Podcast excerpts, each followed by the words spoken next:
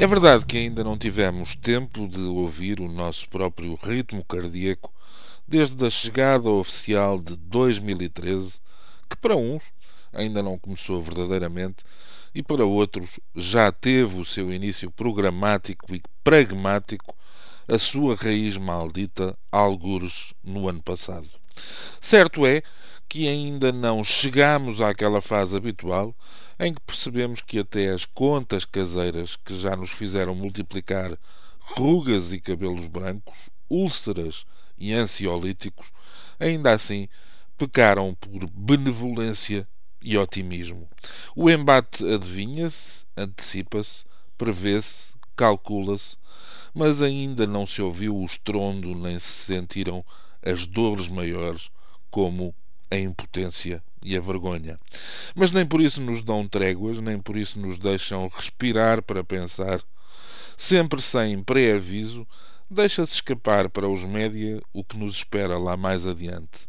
Afinal, tudo aquilo que vamos pagando, a bem ou a mal, com um travo de injustiça que aumenta proporcionalmente quando nos insultam por nos explicarem que andamos a viver acima das nossas possibilidades, mesmo tendo pago os impostos e o resto, mesmo tendo suportado quem fez as escolhas por nós, mesmo evitando o recurso aos atestados médicos e às ajudas públicas, mesmo não tendo herança para deixar aos nossos filhos, tudo aquilo que vamos pagando, dizia eu, não chega para contentar os senhores que, seguindo a terminologia oficial, nos estão a ajudar.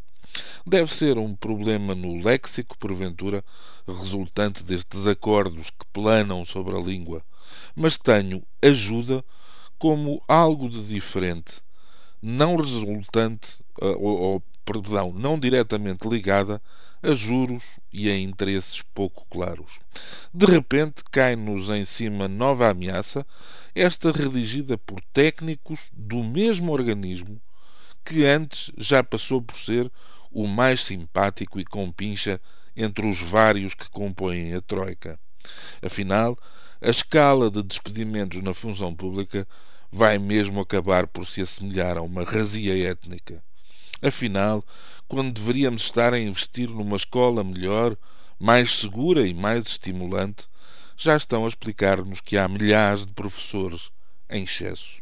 Afinal, se vivemos na ilusão de que a saúde e a educação mereciam atenção e cuidado àqueles a quem entregamos as nossas contribuições e as nossas convicções, estávamos redondamente enganados.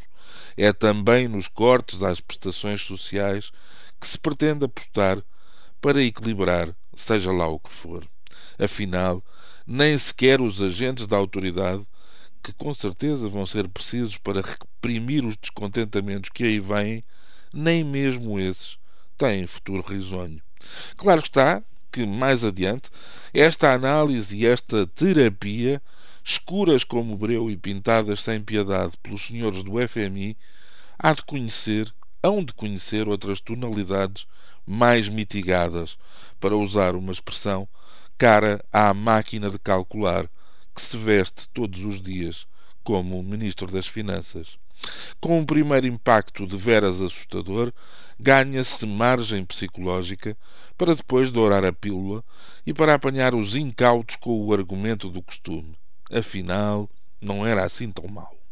Nem por isso tudo isto deixa de ser uma forma mais tortuosa ou mais buçal do total descaramento que há hoje no abuso do poder.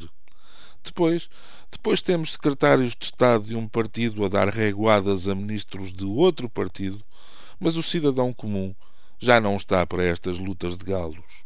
Mais uma vez, sente-se enganado com os contornos de um novo pacote de miséria. Até porque nos disseram que era preciso poupar, e afinal, afinal, bem vistas as coisas, continuamos até a importar o disparate puro e duro. Bom dia.